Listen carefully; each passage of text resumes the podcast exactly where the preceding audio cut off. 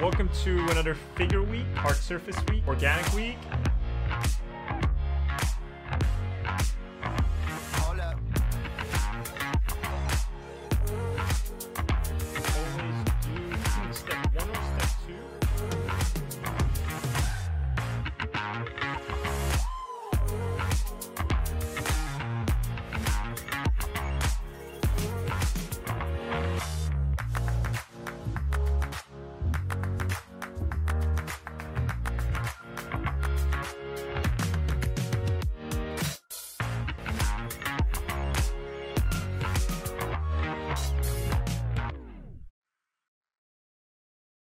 Everyone, my name is Ahmed Aldoori. I'm a concept artist and former instructor at Art Center College of Design, Brainstorm, CCS, CGMA, and various other places. And I would like to introduce to you this digital painting course that I've created. But before we get into anything, just want to thank you for the support you've all given me this whole time. And with the support of so many of you, I've been able to put together everything I know about painting into this digital painting course. You want to become a pro illustrator, concept artist, or even just a hobbyist, but you don't have a clear map to get there. And that's where I come in. I spent the last six months compiling everything I know from my 20 years of art practice, and I've turned it all into a map. Starting with foundations such as rendering shapes, color theory, painting basic subjects, understanding brushwork, brush economy, all that fun stuff, deconstructing the skull, drawing it from every angle, all the way to master studies, stylized painting, and you'll find yourself at the end of the course doing a concept art project based on everything that we learn in the first 14 lessons. So, how does it work? Well, you sign up, you watch the lectures, do the assignments, post them to the community page if you want, and treat it as a self study, except for those of you who have signed up for the weekly meeting, where I personally critique your work in a virtual classroom setting. I believe learning by repetition is super important. That's what I've sort of presented a lot in this course, and the assignments are tailored for that, as adapted from my time teaching at Art Center. And each of these lessons have step by step explanations in real time. If you've ever seen my videos, you know exactly how I teach. And this course is intended to be a substitute for a college level course, but you don't have to pay the four or five thousand dollars per class, racking up maybe 200k in debt. With my custom design course, you'd be paying a fraction of that. And of course, I also have payment plan options if you don't want to pay for the whole thing at once. Thank you for watching this, and I'll see you soon.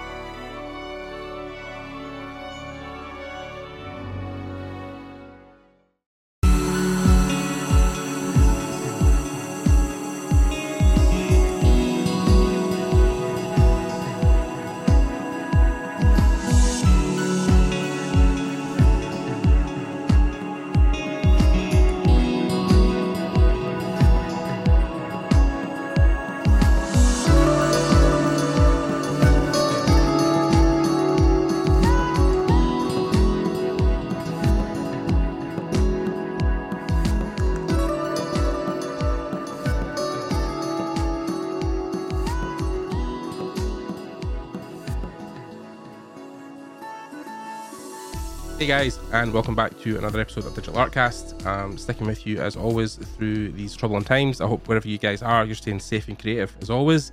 Um, thanks again to people who have been joining the Discord and I've been putting in suggestions for guests. Um, actively working on that as always and trying to get people on the, the show that I think you would enjoy. Um, and uh, you know, recently we've been trying to branch out uh, slightly away from maybe just art centric fo- focused within the podcast and get people in who come from maybe different walks of life or have different um, jobs or different things going on in their lives that are still related to the entertainment industry but are maybe not specifically related to art um, as we kind of started out.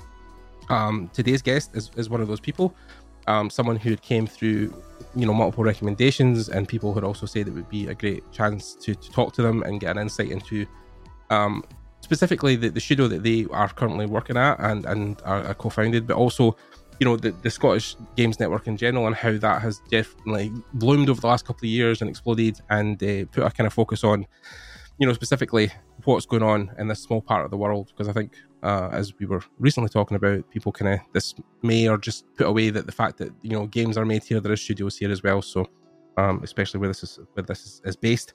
Um, so today we are talking to uh, Mr. Douglas Hare. Uh, hey, Doug, how's it going? I'm well, thanks. Awesome. It's good to be here.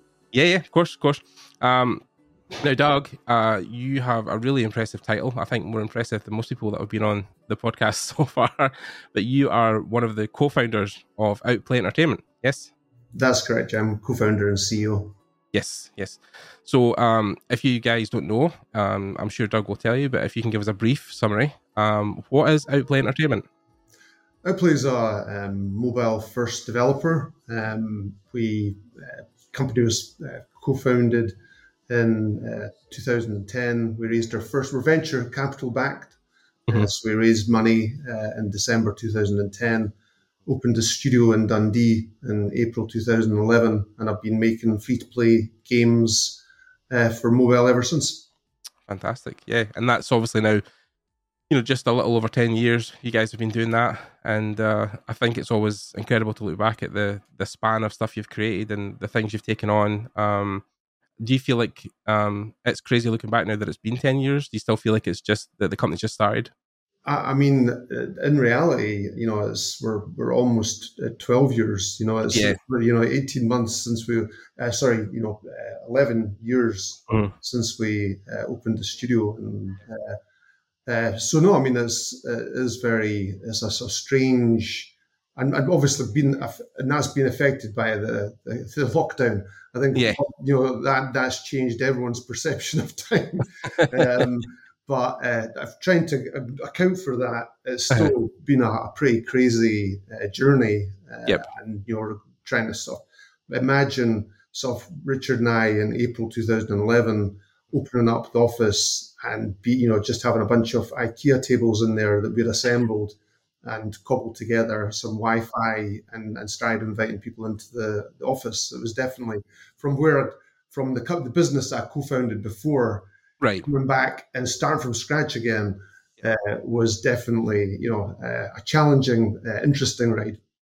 I can imagine, yeah, especially in Scotland because I think as we were talking kind of before we started recording that people you know think Scotland, especially within the game sector, they really automatically always go to Rockstar North. And you know, like we said, they're one of the biggest, but I think there's so many small gems dotted around that do incredible work um, that people, you know, don't know about. And I think Outplay is one of them. Although you guys obviously have been making huge traction over the last couple of years. And, you know, I think one of the biggest announcements I saw on Twitter at one point when I really started to get on your radar was when you guys had kind of paired with Angry Birds and you were doing a mobile game based on that stuff as well and the Gordon Ramsay stuff. You know, it just seems that you've kind of hit these big, huge IPs over the last couple of years. That's been incredible, right? Yeah, I mean the you know Angry Birds is you know crazy. You know, that's nine years ago that we actually uh, launched that game, and that mm-hmm. was a, a really serendipitous moment for the company. We had we had just done we had just built a, a new bubble shooter type game, mm-hmm. uh, and I happened to be out at E3 um, uh, the, the summer before, sort of showing it to some people, saying, "Hey, look, our new game, we're about to launch it, um, soft launch it." And right. they, and there was people from Rovio, and they said, "Oh my God, that would make an amazing Angry Birds game." And you know, we flew out to Espoo and uh, right. Finland, spoke to the team there, said, "You know what? Actually, it would make a really great Angry Birds game." So for for six months, uh, the team totally redid the game. Uh, mm-hmm. Sort of picked it apart and put back together as an Angry Birds tile, Angry Birds pop. Right. And it was done, and it was done as a joint venture. So we, were, we weren't getting paid to do it. We, we, did it because we thought there was going to be a great opportunity in terms of the revenue for the the the, the, the revenue share. Right. And, uh, and, we were right. You know, it ended up being the biggest success um, in terms of revenue for the company to date. Um, and the, and one of the biggest successes uh, for um, for Rovio and, and free to play. So it worked out really well. Yeah, yeah, indeed. Yeah, I mean, even the the the Gordon Ramsay thing as well was that a similar thing that came about where you just in the area of like a games conference and then something else had happened similar. Was that did you directly talk to Gordon Ramsay at that point? That's a, you know that one came about you know just as a result of a developer, uh, the a Chinese developer, the, mm. the publisher that had um, had the rights to do something, didn't have a team to do it approached us about doing it, and we said, "Well, we'll, we'll publish, we'll build it, publish it in the West, and you guys can uh, publish it in Asia." Right, uh, and and that's what happened. And we've had a really, um, uh, you know, it's not like I'm friends with Gordon or anything, but he's, he's been he's been remarkably easy uh, and and very sort of uh, generous mm-hmm. for this time uh, working with him, and we've yeah just really enjoyed that relationship. Fantastic, yeah. So I mean, like talking about this big IPs now, they've came over the last couple of years, and that's been a huge thing for Outplay. But what was the thinking behind launching a mobile game studio in Scotland at the time? Um, probably at that time, even knowing the competition and what was back then, because even back in 2010, you know, the, the, landscape looks very different now uh, with indie developers and small studios that are propped up in Dundee. But back then, was it as busy? You know, did you feel like you had a space you could slot into? So, I mean, the, the I, Richard, my co brother and co-founder, and I mm-hmm. lived in the, the US um, for you know 16, 17 years, and, and during the, during the time we were out there, we, we co-founded uh, a, a, developer with a friend from England mm-hmm. uh, called the Collective, and we started we, we bootstrapped that company and started you know getting gigs making bigger, bigger and bigger projects, and mm-hmm. slowly but surely developed a reputation uh, for working on, you know, big big IP. So Star Star Trek, Buffy, Star Wars, Indiana Jones, games like that, as well as trying to do original uh, games. Right. Um, in 2006, we we merged that. 2005, we merged that with another developer and became the biggest independent developer in the West. And we grew that uh, 2006, we uh, sold a majority stake to a private equity company. Mm-hmm. We grew that. We acquired a number of companies. And in 2008, we were a really the, the you know, massive 850 person, 13 studio uh, developer. Wow. Um, and the we launched, we got a launch game, a, a day one launch title on the mm-hmm. App Store. Uh, and uh, that was a really you know pivotal moment in my career uh, in terms of leading that effort where I thought, you know, here's here's the you know the, the most perfect opportunity for people who want to build games and take them direct to market. They don't want to have a publisher; they just want to make their games and have an audience there. Right. Um, and that that um, sort of that sort of moment changed it for me in terms of I, am going to leave the company that I co-founded and mm. start another company that's just simply focused on mobile games. Right. Um, yeah and that that that's sort of how the journey began. And then when we uh, when we Richard and I sort of started looking at the types of game that we were going to build, we realized that free to play was what we want we wanted to do. Right. That, when you're doing free to play games, it means there's kind of no end to them. You're always yeah. adding you're always adding new features. You're always adding new content, mm-hmm. and that meant that we, we really were starting to look at well now we're going to need to start building up a team again that we can have you know reliability around uh, and when we looked around in Southern California and California in general, there really weren't that many developers making mobile games and making Facebook games. We were also very interested in social, uh, the social side of things. And we'd had ongoing conversations with SDI, Scottish Development International, for mm-hmm. years about potentially opening up a studio in Scotland. Right. so we went back to them and said, hey, you know what? We're, we're maybe thinking that California is not the place for us to start this new business up. Right. You know, maybe maybe Scotland would be. Uh, and so we flew out, um, met with a bunch of people, uh, other developers, and, and Dundee in particular. And you know, there's people making mobile games. There's people making social, you know, Facebook mm-hmm. games. And so there, it felt like there was actually more people kind of in the mix on that stuff then right. than there was around us in, in California. So that that kind of made the decision for us. Yeah. I mean, great for Scotland, obviously, because you know Outplay has also provided many jobs and opportunities to people in Scotland. You know, and you guys have obviously you know put another mark on the Scottish map for developer. You know, so it's also highlighted that because you know I think we were talking about this other day about you know um, the SNP and how Sturgeon has talked about you know she really wants to make Scotland itself uh, a tech hub and a place where you know developers can feel you know happy to come to and start up businesses and start up development places. Um, I mean, we've definitely seen it within even the film sector the last couple of years, right? That, that Glasgow and Edinburgh have exploded with with filming and people coming here to film big Hollywood budget films. Um, do you think that the way Scotland's evolved over the last ten years, the sector for gaming will continue to expand? Yeah, I think as uh, I see no reason why not. I mean, you, you look, all you need is um, another pretty significant success, mm-hmm. uh, you know, and that could be from us, it could be from another developer. Um, but you know, the, my the, the, way I look at it is a comparison I have is with Finland, which right. uh, is home to some of the biggest developers, uh, certainly in mobile. Um, you know, Supercell, you know, multi-billion, you know, valuation business. Yep. Uh, that would be transformational for Scotland. I mean, for the UK to have a, a, a, developer of that kind of scale. Size, yeah. Uh, and there's no reason, there's nothing preventing it happening. Yeah. You no, know, definitely. It's not, it's a you know it's a five million, circa five million population country with not dissimilar, arguably worse weather than we have. and, so uh, there is no reason, uh, and but it wouldn't that, happen, of course. When you look at other opportunities for Scotland to have those Mhm. kind of that sort of size of business, Yeah. uh, it feels like you know games is a very very credible opportunity. Of course, no, agreed. And I think that people also, you know, again, as we kind of hit on this um, kind of broken record, but with Rockstar North, I think one of the problems we see that, or I see, is that the fact that, you know, Take Two Interactive own names, so not all of the money that is generated there goes back into Scotland's funds to, kind of build that. I mean, I don't know too much about the studio. I couldn't speak on it, of course. But then I think with you guys being primarily, you know, you bound and built in Scotland and, you know, you guys have kind of started that whole thing in Dundee. And, you know, it's one of these things where I think that there's, there's, maybe not as many Scottish run studios in Scotland. You know, there's some studios that are maybe doing great things, but you know, I think even the guys that work on Microsoft who are based in Dundee again are, are, are from they're run from Microsoft. So there's definitely a collab in, in those two studios and that they go back and forth. And obviously some of it goes back to Scotland, but um, there's not too many huge, you know, I say Scotland, but I mean, I know Rockstar started as DMA, so that was a Scottish Ah, studio and that was never ah. flourished, didn't it? Rockstar. Um, but yeah, you know what I mean? Like, I, I feel like Ah, Outplay is one of the shining examples of people who have came from Scotland, are in Scotland, have founded in Scotland, and are a Scottish studio. If that makes sense, do you know what I mean? Uh, no, I mean, I, I think uh, you know we've got uh, UK investors. The primary investor Mhm. um, was is you know uh, Pentech, which is a Scottish you know VC, and uh, and we've got and alongside the, the money that they put in, in initially.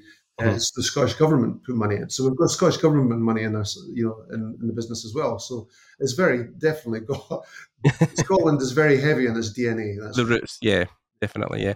I mean, uh, speaking about now, obviously, how you guys are running day to day, I mean, it- it's very different. And obviously, we've talked about COVID, we might touch on that at one point. But when you guys started out, what were some of the biggest hurdles you had apart from funding? I mean, that would be probably one of the biggest, right? Because you need money to do things. But um, was something like social talent, for instance, was that something also that you struggled to? Yeah, so that's a, just a, a, background challenge that's existed in the industry for years and and is, is arguably even tougher now. uh, Right. You know, the, because you have um, not only do you have just the success, the ongoing success of the games industry, you have quite a lot of sort of adjacent industries that sort of need similar talent. So you have like fintech, Right. you know, uh, yeah, and you know, competing for engineering or user interface and user ex- UX people and art. Yeah. You've got crypto, Mhm. you know, uh, coming in with you know outrageous amounts of money, um, looking to sort of start building games around crypto-related technologies. Um, so it's definitely and just generally tech.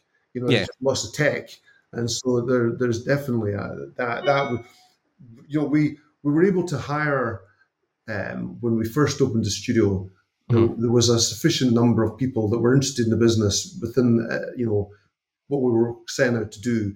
They were able to hire the sort of core team um, relatively locally quite quickly.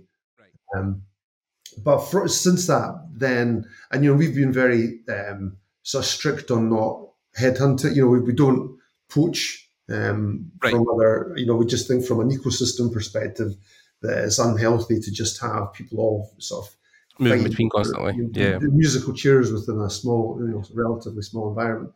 And so that that's just been we've you know we've, we've tended to sort of seek talent from everywhere really in the UK and then beyond. And, and so as a consequence of that, the we've had for years now a very very sort of diverse team. You know, we've had for years over twenty nationalities, um, you know, working in the studio, and Mhm. that's only um, increased in terms of headcount since uh, we we all started working entirely remotely. And we actually just literally hire people. We're not even relocating some people. They they're not interested in relocating for one reason or another, and that's fine. They can work in France or they can work in Spain, and Right. they'll, they'll still be an out player, but they'll they'll not be in or around Dundee. Right. Yeah. Yeah. Definitely. I mean, uh, I mean, COVID has definitely presented challenges, and I think if you look at the silver lining and anything that's happened, that yeah, the remote working now has exploded, and studios are now learning that going fully remote or you know using partly remote is also a way of the future that you don't have to be moving countries to, to work with certain developers. And I think especially like even just one of the, the guys I knew recently who works now for Respawn in California, but they obviously are, are based in London, but he was happy just to to stay there and so were they. So, you know, there's definitely opportunity abound for people who want to work in the games industry but don't or can't move country for whatever reason, you know, whether it be visa issues or anything, you know, financially. Um, yeah, No, you're, going to see definitely- something. Yeah, it's definitely um, you know I think we were fairly we've been pretty progressive about you know within you know two weeks of I mean there was no you know like pretty much everyone else it's not as though we'd had any sort of dress rehearsal for working remotely Yeah. it was like uh, I think we're going to have to start working remotely it looks like we're going to go into lockdown All Yeah. right, um, hey everyone we're going to go you know we're working remotely as of next week you know and you know, aside from some sort of hardware, furniture, sort of webcam type niggles, and getting that for, them sorted out for everyone when they were like finding hen's teeth, Mm. um, it all kind of worked pretty well. And you know, and then we've only we've only been able to you know we've refined that over the over the course of the last you know two few years, yeah. and um, so, but within within a few weeks, we we had already started. I'd sort of, you know company meetings that said, "Hey, just so you know, we're never going back to nine to five, uh, yeah, five days a week." And then you know after that, you know, we said, "Hey, just so you know, we're actually we're it's really likely that we'll be offering a pretty much hybrid solution for forever." And Right. then our la- the most recent thing that we said was that you know it's a it's maximally flexible hybrid. You know, if you know work where you feel you're going to be able to do your best work, and if that's always at home, you know, that's fine. If it's always in the office, that's fine. And if it's somewhere in between, you know, That's that, we'll, well. we'll, we'll facilitate that. Uh, and so it's. I, I'm, I mean, I think you know, and I've- said, I started saying that early on that during the pandemic, obviously before we knew how long it was going to last Mhm. that you know that there there there will be silver linings, and one of them is the quality of life for people, the the reduction in environmental impact of having people trek traipsing back and forward to an office so that they can do exactly the same work, potentially in a worse environment than they could do by just staying at home. Yeah. No, I mean, uh, definitely. And I think that's been one of the things that, I mean, we were just talking to other, you know, uh, my partners from the Netherlands, and they were talking about how um, Netherlands has just made it a law, a, a basic human right now, that working from home is a human right. So, I mean, now that that's championed, I'm hoping that the rest of Europe might follow suit. But, you know, it's, it's difficult now with Brexit as well because we don't really follow the, the same curve. Um, and, I mean, it's definitely made things work wise more difficult as well. I, I think I think it's the type of thing that doesn't actually really require legislation because I think that uh, it becomes something where it's untenable as as more and more companies offer environments that are you know that have that much you know that kind of consideration around welfare and ultimately productivity and so on you know um, how can you compete? You know, if I'm if, if we've already talking about talent, you know, re- recruitment being one of the biggest challenges. If you've got two companies, you know, and one's saying, "Ah, we need you in the office three days a week for absolutely no good reason at all," and Right. there's another that's saying, "Oh no, you don't have to do that." come in the office. Yeah. um, then unless there's some crazy other, you know, some other reason, then you're going to go Right, with yeah. one that allows you that flexibility. You know. Um, yeah. and, well, and once you've had it, once you've had that flexibility, You don't want to give it up. are effective. It's really quite a struggle to mentally say, no, no, I really want to go back to being in the no, we were just we were talking about this the other day, fun enough, in my Discord server where um I don't want to name the specific company, but they recently put out something on LinkedIn that was shared where they had a system where um you know, depending on the severity of the project, people would have to come back in either three, four, or five days a week. Um, and you know, funny enough, I've seen other recruiters now making fun of that post because they're like, "Well, why would you? Why would you not just come work with us where we offer fully remote?" well, let's let's look at the language there, right?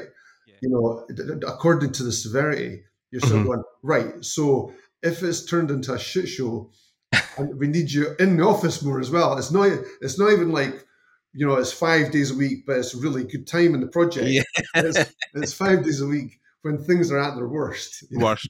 God Almighty, yeah. I mean, I mean, VFX in general, I think, has always been that kind of that kind of way. But yeah, definitely, it's, I think the way they they've used the acronym as well, it's never really lended itself as well to be a positive spin. But yeah, um, but then like you say, people are now taking it. Like ILM was one of the first to come out and say, you know, come work for us because you, you don't want to go through this. But it is just throwing people to the wind. And uh, funny enough, I've seen one or two people from that company up and throw a resignation letter in since they saw that. So I mean, it's it's not doing anything positive for them. But um, but yeah, I think remote is one of these things that it needs to be offered as you know, I think just modern working, just uh, you know, it, it, seems crazy now when we look back that it wasn't something we were doing earlier. I think it was. No, I, I, yeah. I think I think you know there was clearly movement in that direction, but it was, but it was glacial, and I think that the I think the, the sort of pandemic mm-hmm. sort of accelerated, you know, five to ten years of change, gradual change into you know six months or something. yeah, yeah,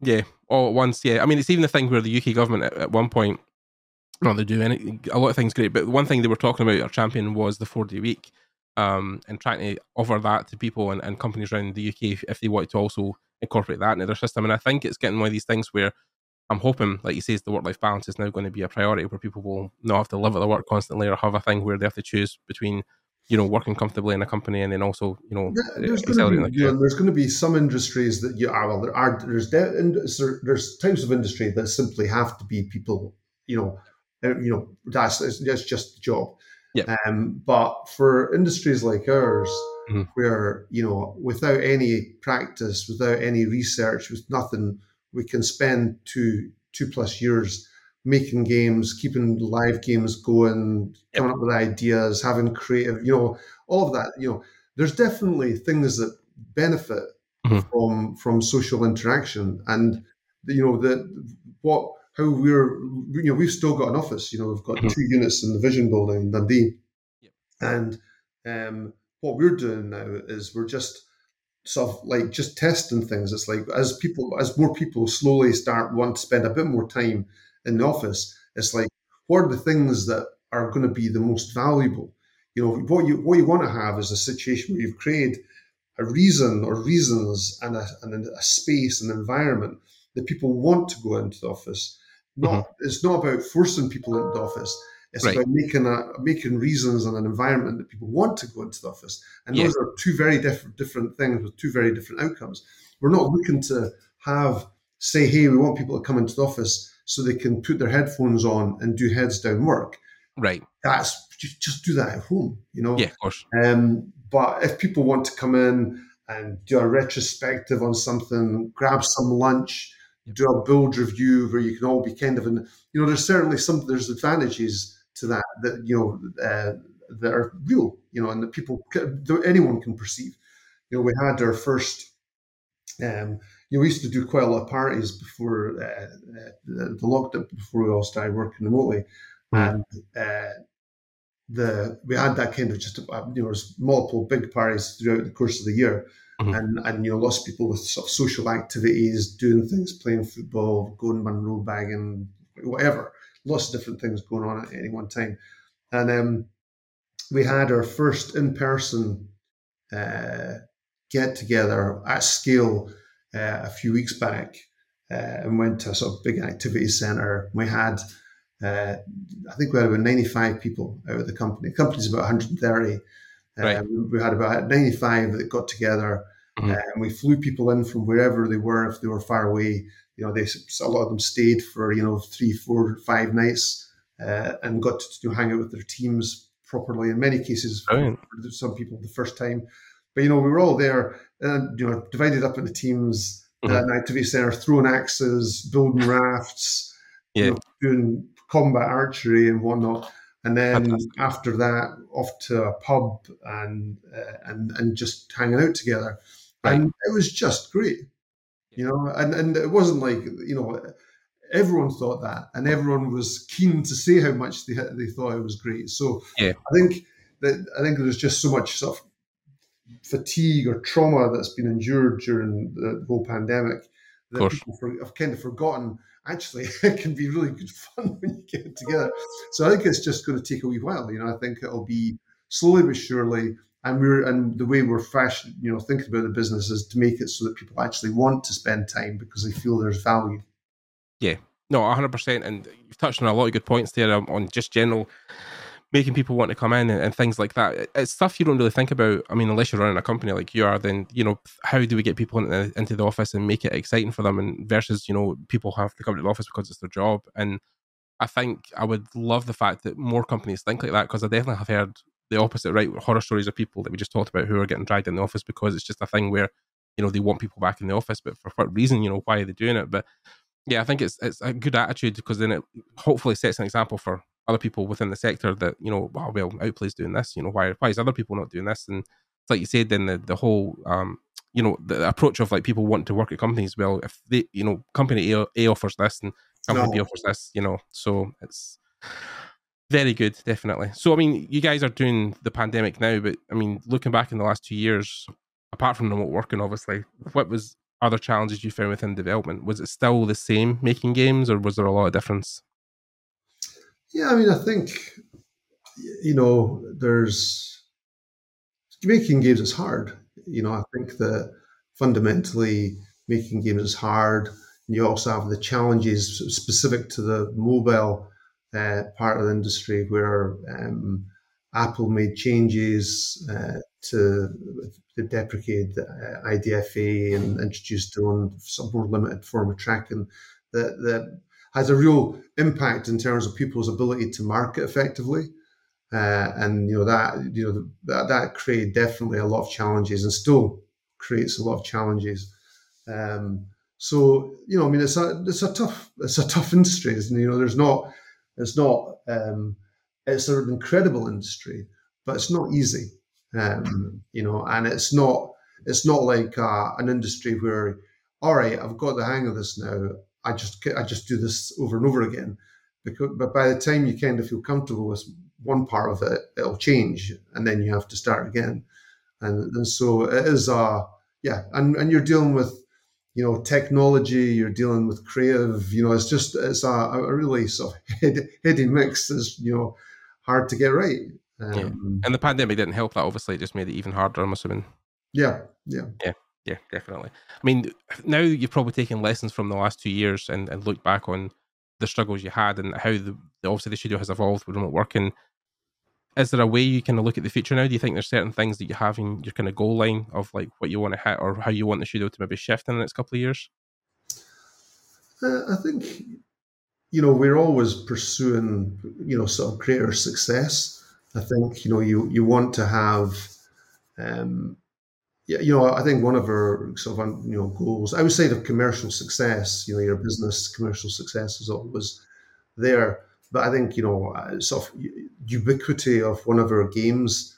Um, you know, you, you can sort of think of things like you know Angry Birds or uh, Candy Crush or Clash of Clans. You know, where it just is known about by you know vast swathes of you know the population and you know, I remember the first time I got on a, a plane. Uh, I think coming back from London, and as I was walking down Nile, there was someone sitting playing one of her games. Mm-hmm. I remember it was just like, ah, that's you know, brilliant. You know, just actually seeing yeah, people out in the out in the out in the wild playing your game. You know, and this happened you know many yeah. times since, but you know, it's not. It's never been quite the level of just people playing your game everywhere. You know, it's just the stuff like kind know, of triple console stuff. Yeah, yeah, just like AAA console stuff, like you're, you're not really competing in that market where that's like mass appeal, like stuff like Call of Duty, Fortnite, all that kind of stuff. Yeah, I mean, in those games, you know, they, I mean, the, thing is, you know, although Call of Duty and uh, and things like Fortnite, although they're massively popular, they're in terms of audience, they're still a fraction of the audience of people that are playing, you know, Candy Crush or playing, you know, of course, yeah, you know, So that's that's what, what I'm talking about. It's like, yeah. you know, how do you get a game that's got 200 million people playing it a month.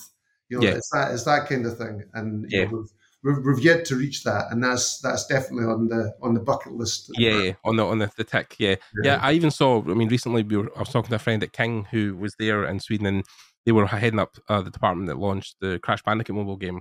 Yeah, yeah. I think it was the Crash Run game, um, which was which was one I was trying to kind of uh, pick at the time and get into, but then of course the pandemic hit, so you know everything kind of closed down. But but then they've obviously seen success with that and in the 3D space because traditionally always the King were doing more uh, 2D stuff, you know, at the time with Candy Crush and other games. So is that a space you're also looking to venture into in the future? Do you think that like 3D is something you would want to envision? I, I mean, uh, you know, from a background perspective, you know, I, I, I basically have spent most of my life working on, um, you know, 3D console games.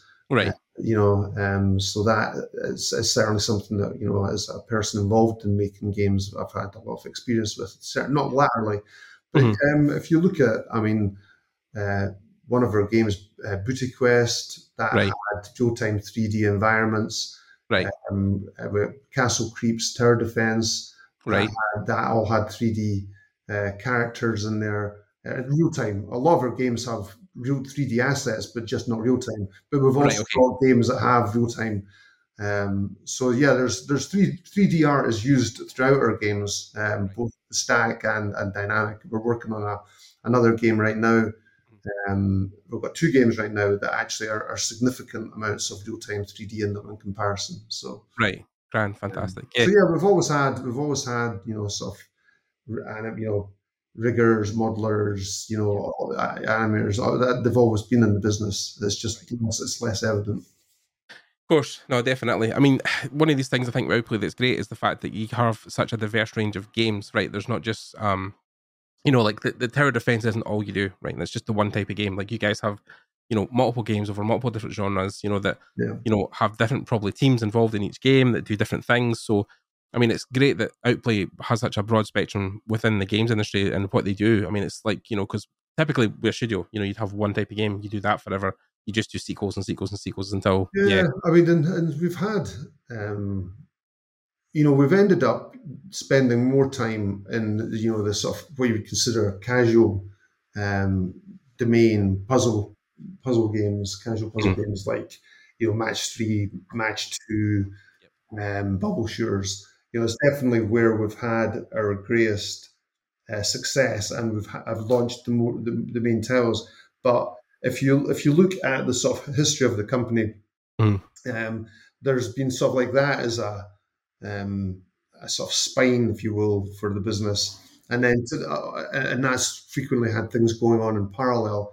Whereas alongside it, running in, in, in, uh, serial fashion has right. been more experimental games. I mean, one of the first early or earliest games um, is a game called Monster Legacy, and that was a sort of, I mean, sort of Zelda meets Monster Hunter, Pokemon right. slash Farmville type thing. And it was it got a it was our first game to get Editor's Choice from Apple, uh, wow. and was nominated for a Scottish BAFTA alongside uh, GTA Five, which wow. we can all figure out which which one won. Um, and uh, but that uh, that that was sort of like the start of you know then we did Alien Creeps, mm-hmm. then we did Castle Creeps, Mm. And we did a, another game, Castle Creeps Battle, which was a, a, sort of Clash of Clans style game in the um, with, uh, in the um, Castle Creeps universe. Right. And so there's always had that kind of um, bit of experimentation in, in, different styles of genre, generally mm. more more mid-core. Um, and then you know we do we do Facebook instant games, we've done word games, you know. So there's there is a lot of um, We've done hyper casual games, mm-hmm. uh, you know. So there's a, a, fair amount of experimentation, and I think even even the word casual now, what casual represents as a, a canvas for creativity, is actually a really pretty broad canvas now. You yeah. know, there's a, you can make games that are you know really actually fairly hardcore, but using casual mechanics. Um, so it's not, it doesn't feel that limit, limiting to say, you know, casual, which in some people's heads might mean that they just think you're doing a match three game. And, right. Yeah. Of course. No, I mean, like even yeah. I mean, the, the, the thing I think about the automatically is the fact that Riot has now put most of their league stuff on mobile as well. Um, like I mean, they definitely have games that are now mobile eccentric, and I mean, even with uh, Blizzard as well. I mean, they kind of launched Hearthstone way back in the day on on mobile, and that's been a, a huge you know a success as well as a card game and, and everything like that. So yeah, there's a whole and Diablo, the new Diablo games done. Well, Immortal, of course, just launched. Yeah, yeah. So I mean, that's a huge, like you said, it's a hardcore game, but with slightly a, a, casual approach in the fact that the control system, the way you, you earn loot, you travel between places. So it's definitely built for the casual audience in the sense that they don't want to sit their PC and play it. But yeah, it's incredible to see now the, the leaps and bounds that um, mobile gaming is now taken versus like where the console space was a couple of years ago. And well, it's so it's actually really so blurry. Um, Mhm. I mean, the the the evolution of uh, the hardware. Um, you know, if you if you look at console console generations, were sort of typically typically sort of five to seven years, and so you'd have you'd have you know your generation come out.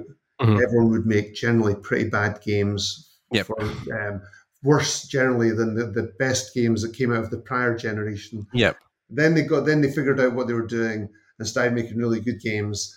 And then just as you were making the best games, then the It changes again. but that but that five to seven years was where you saw the big leaps in in console certainly. Obviously in PC there was a bit more continuous in that. yeah, yeah, But, but that that was how it, the, the pace of sort of development, if you will, or you know, um, whereas on mobile it's kind of all happening all the time. I mean, even just looking at iOS Mhm. or you know Apple, Mhm. iPhone, you're getting a new generation of hardware every year. yep, You know, you're getting um, new business models introduced, you know, on a fairly continuous basis. So it's all that, that that's enabled mobile. If you look at the sort of power of mobile chipsets, Yep. you know, you- I mean, they're using basically mobile chipsets now in the new range of Apple laptops. The M1 M1s, yeah, yeah, you know, and you look at what they're able to do and how much power that consumes. I mean, it's mind-boggling. So you sort of look at that and you go, really, what is a console versus what is a you know mobile phones? Obviously, Yeah. they're still more powerful, Mhm. but the biggest difference really is the controller. The, Yeah. You know, and the size of the screen that you're looking at. I mean, that's Yeah, yeah. really fundamentally the biggest difference. Is I can play styles of game far far better uh, using a controller than I could ever do on a mobile phone. And so that, that's really the distinction versus necessarily anything else. It's uh, uh, you know you, you can't. I wouldn't. I wouldn't want to play. There's a whole class of games that I wouldn't want to play. Or, or, you know, use on, on a touchscreen. You know, Yeah. they're they're going to have been so diluted, or Mhm. it's going to feel like you're playing the piano with boxing gloves on. You know.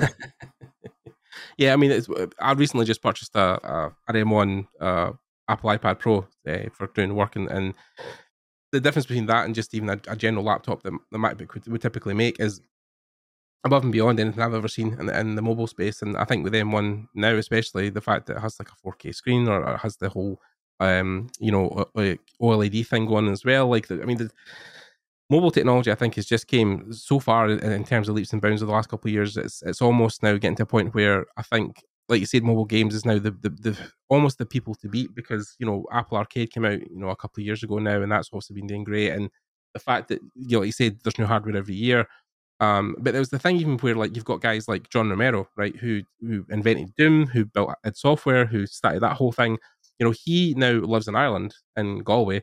Who and he, I think the last, I mean, he's now just announced he's making a brand new FPS, but yeah, yes, yeah. but then he just recently also completed the game with his son, where it was like a mobile, almost a mobile game. It was um, a taco truck thing, but yeah, yeah, no. you know, uh, very basic, you know, and, and appeal to again a mass audience. But even his tastes have changed, and, and if you're somebody like that who built the FPS genre is now, you know, moving to things like that, it's, it's like, you know, like you said, the blur is happening where like console and PC games and mobile, it's all just becoming one entity almost.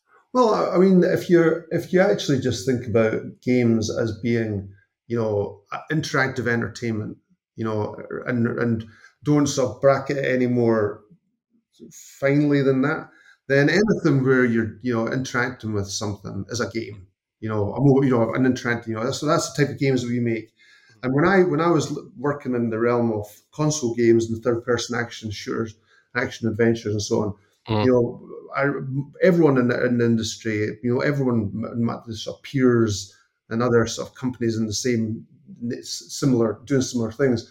You know, we looked at Bejeweled and uh, so on, and it was just it was effectively looked down upon as being it's not even a guess, not a game, is that you know? And Yeah. of course, it's a game, you know, and people enjoy playing it, and they, they do all the, they, they have more, largely similar responses to playing it that people play in you know a hardcore RTS or FPS or whatever are going to have. It's just, but just it's not maybe as passionate.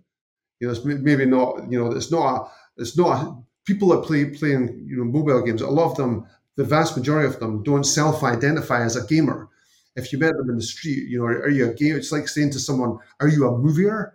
Are you a booker?" you know, it's just like no, it's just something I do. I enjoy Yeah, it. It's something I do, and um, I think that's that. You know, we have to sort of just look at the fact that you know this is an incredibly positive thing for the games industry and for games in general because it means that you know in a few years, you know, pretty much everyone on the planet will enjoy playing games of one form or another, and that that's just you know fantastic.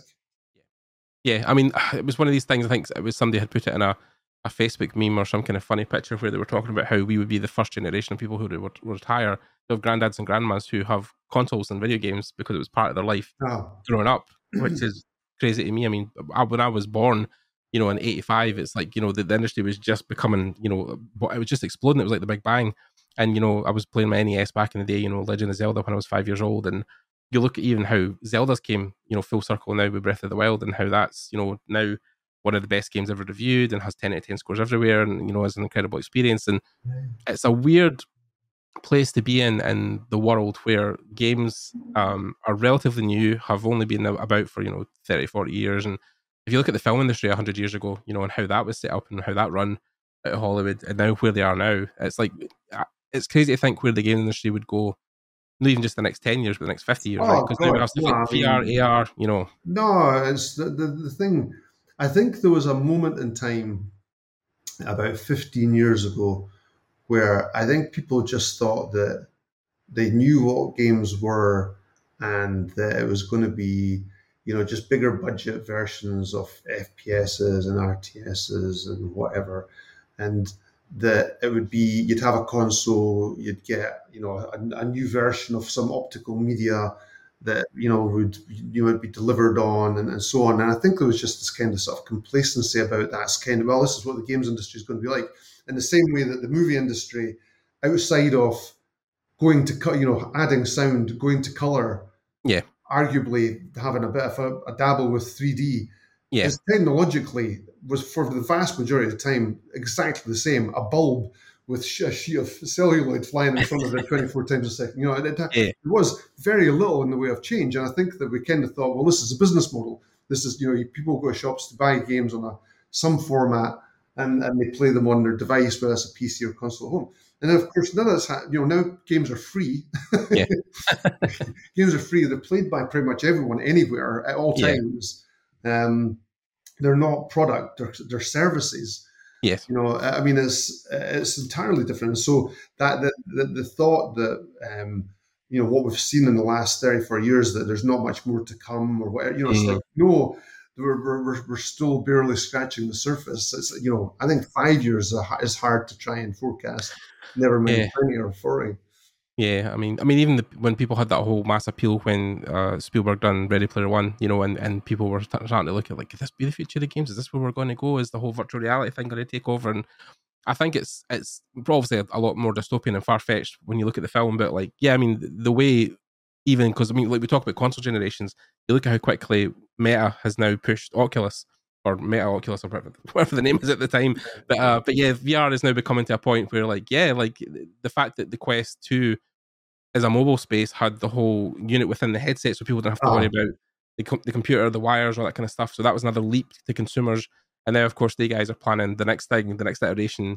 You know, even introducing AR as a, as a comparison or companion to the VR headset. So I mean, like that's incredible as well, right? The you know VR has taken a long time to get get here. Yeah. First, uh, you know, it's been I don't know how many tries this is now. Yeah. I mean, I th- all you have to do really the, the games the games industry um, added massive um, resource to initiatives around CPU, GPU, and the development of technologies, sort of those enabling technologies. And mm. similarly, so you, people are sitting in, in, cars or what you know, TVs, all this stuff benefit from games from years ago when people were there was lots of money in there driving research and development. So I think Intel, AMD, Nvidia, you know, the other competitors back in the day, um, were pouring so much money into accelerating the speed, power, power, power, more, more, more, more power, mm-hmm. And that that's just benefited everyone. You know, so everything's benefited from that. And again, games are driving, you know, mobile you know, so, so all of the, the, the fact that you, you can get fanless laptops delivering mad, mad you know, power and and battery life, mm-hmm. that of course then just translates directly into VR. So VR's VR is now riding on two sets of coattails. That that, that miniaturization, display technologies have gone through. You know, again, so it just means that yes, that's really going to come as you know, it's the expression.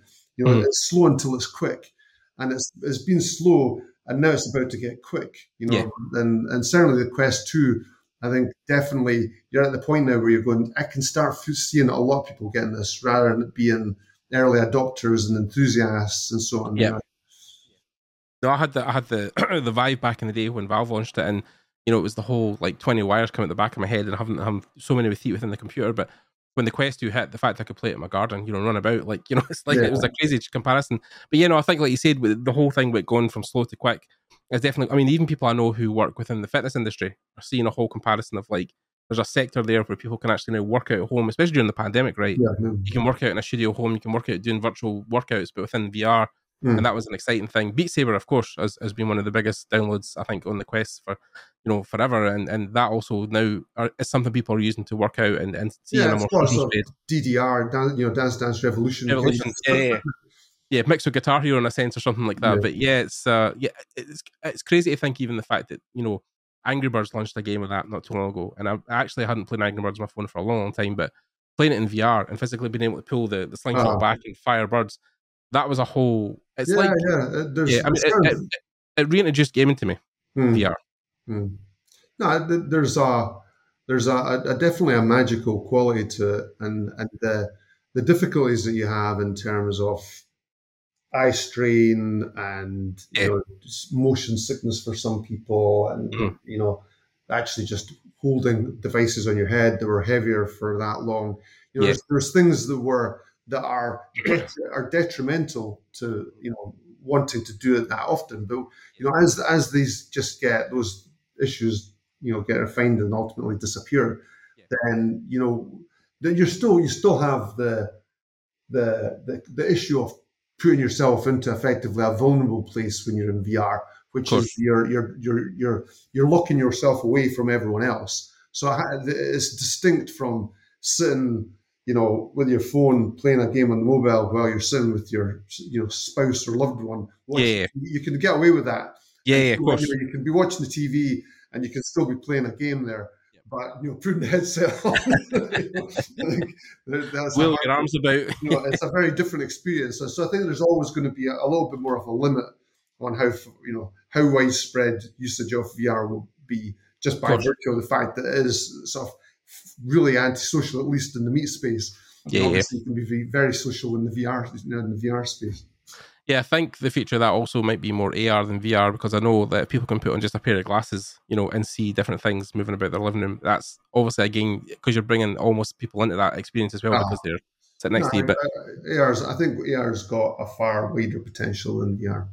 Yeah, definitely. I think even some of the patents I've seen coming out, the Apple were were more primarily focused on that than VR. I think they also had some version of, of a glass they were introducing that would work in, in comparison with the iPhone. Mm-hmm. Um, so I mean, there's a whole thing there, but who knows? I mean, I think that was it this year. I think even last year we were getting to a point where they were they didn't announce anything with Oculus last year. They announced a couple of games and some different meta spaces, but there was nothing in terms of hardware moving forward again. But I think this year, this conference this year, it's supposed to be that they're announcing the next kind of phase of Oculus. So I'm, I'm excited to see whatever yeah. that's going to be. So yeah. So again, with Outplay, you know, going back to, to your guys, um, I mean, you're again working within the mobile space, and you know, you're working within, you know, what would say would be casual gameplay, but um, I suppose in a sense, is, is there a sense that that hub that you have now is going to expand at any point? Do you guys think you're going to be in venture back out, say of Dundee? Do you think there'll be any chance of opening sister studios again?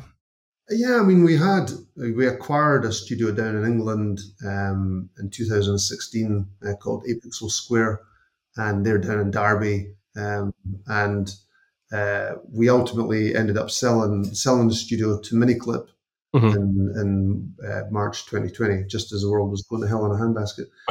Um, but uh, certainly, either acquiring other studios that are doing similar kinds of games, or you know, or games for a similar audience, um, is definitely uh, something that we're uh, looking at, and um, and and opening up a studio, you know, elsewhere would be something you know we've had you know Richard and I and quite a few of the people in the, the, the leadership team Mm. at Outplay have had experience of working in multi-site environments. So having you know an Outplay somewhere else you know isn't inconceivable. It's not currently on the plans, but Yeah. you know somewhere you know I would uh, you know somewhere in the EU would probably be a, you know a, a sensible place to Right. um, you know, to, to to then have a foot back in the in there, uh, Yeah. from a talent perspective, being Of course. Yeah, is that a thing? Also, you've. I mean, I- you don't have to touch on it too much, but I'm just wondering with with now Brexit having happened, you know, five or six years ago or however long. I'm trying to put it in my memory as much as I can now at this point. But like, has, has Well, there that? was a vote. There was a vote, and then Yeah, was, of course, there was a vote. Did you feel that that's affected outplay in a sense? Like, because obviously you're sourcing talent, you know, within Europe as well. So has that caused an issue or?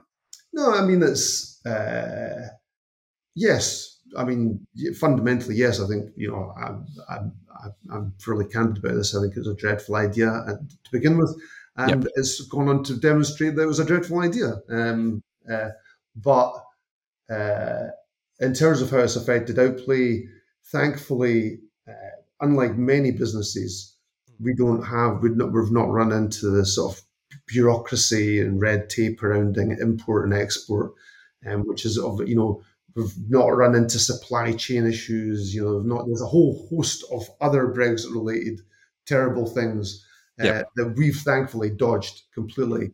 Um, most of our revenue comes from the US. You know, Right. there's just and it comes it doesn't touch doesn't there's not there's, we're not exporting anything. We're not importing anything. So Of course, of course. so you know, so we've been very insulated in that regard. Mm. But ultimately, you know, it means that it presents more friction um, to uh, to find people that want, you know, if people wanted to live in Dundee before Right. or Scotland. You know, maybe now it's not less attractive. Yeah, you know um uh, it's, so it's it's it's not it's definitely way way less way way less problematic for us than it has been for huge numbers of other businesses and industries. Uh, but it's not made anything better. You yeah. know I mean, that's what. Yeah, yeah, that was the whole promise was that things were going to be smoother and it was not going to be less friction and people were going to have to worry about certain things. But of course, that's just been the complete opposite, right? It's, it's caused more and more. Fr- like you said, the game sector's probably been the one that's maybe dodged maybe the most because you're just maybe dealing specifically with people. Like, like if you're dealing with haulage or anything with import, um, food, Oh, drugs, yeah, yeah. chemicals, yeah, Yeah. It's, it's been a nightmare in the UK. So yeah, definitely. Uh, anyway, I mean, like, yeah, talking about outplay in general, I mean, the one thing I would say is that you know, if people are interested in finding more about outplay, um, you know, where you, where are you kind of like located? What what's the kind of things you do for outreach now? Like, uh, how do people get involved with the company if they want to? Is it just purely through the website and social media? Yeah, I mean those are uh, the sort of two main. You know, we've got you know LinkedIn, we're on Facebook, your your usual suspects. We're pretty active on LinkedIn in terms of talking about what the company's up to. We we tend to focus more off uh, content that's maybe of interest to industry types uh, on the, on the LinkedIn page rather than the Facebook, which is more sort of consumer facing. Um, but the, the, we've got a new website in development, which will be uh, way, way, way better than the one we currently have. Um, though, um, you know, we- we've recently updated the, the Outplay website and it has got some more content there. Um, we um, we have done and continue to do sort of outreach with um, the universities and schools around locally. Um, we we've ra- run in the past that became sort of uh, it was impossible for quite a while. You know, we'd actually you know we'd, we'd get people up from or from different industries. Right. Uh, you know, I had like one of the people, person from Aardman Animation, come up and do a you know claymation sort of modeling In a workshop thing. workshop. but that was not only for um, outplayers; it was for other people interested in the, the sort of local uh, Right. universities, you know, in education or in other companies. So we, we do do a fair amount of, you know, uh, women in games, you know, um, game, game industry inclusion and diversity efforts. You know, so there's a lot of sort of progressive. Um, uh, sort of causes that we're we're involved with. These are you know very closely in some cases. Yeah, fantastic. That's great. Yeah, I mean, definitely. Like, I'll leave all of your links and social media stuff for Outplay down below. Um, if the guys who are listening want to check it out, yeah, we can. I'll leave that all so you guys can can reach out if, if you want to either work there or, or check out the stuff that they do. But yeah, I mean, definitely, Outreach and, and Mize is one of the, the, the best companies in not only the the Scottish region but the UK as well. I think for, for an independent developer and also mobile developer. So thank you very much. Welcome. We, Um, we try. We try. yeah, of course. No, I'm sure it's been a, a trying time, but yeah, definitely it's it's been worth it to get you on and have a wee chat about the, the industry and just where you think it's always great to just you know um, shoot the shit as I say about just the industry in general and, and tech and and, and, and this the whole industry. Uh, you know, it's always great just to get, have another mind on that, that kind of thinks in a, in a similar pattern. So yeah, thanks very much for coming on, Doug. No, that's been great. Thank you for having me. Yeah, not at all. Um, if you guys have listened to this point, um, thanks again for tuning in. Um, if you have any questions for Doug or for Outplay, you can leave them below. I'll try and forward them on if I can. And again, I'll leave all the information in below if you want to contact them directly. And uh, yeah, if you have any suggestions for anybody else you'd want to have on, um, I might even talk to Doug after the fact and see if we can get any of his, art team on here at one point. It might be interesting as well. But yeah, um, definitely thanks for listening. If you guys want to check it out on the podcast in different areas, we're on um, iTunes, Spotify, uh, we're on YouTube as well. You can see our pretty faces, as I always say. And uh, yeah, hopefully you enjoyed the episode. Um, my thanks to you for listening. Thanks to Doug for coming on. And uh, yeah, we'll see you guys uh, in a future episode. Thanks for tuning in. Bye, everybody.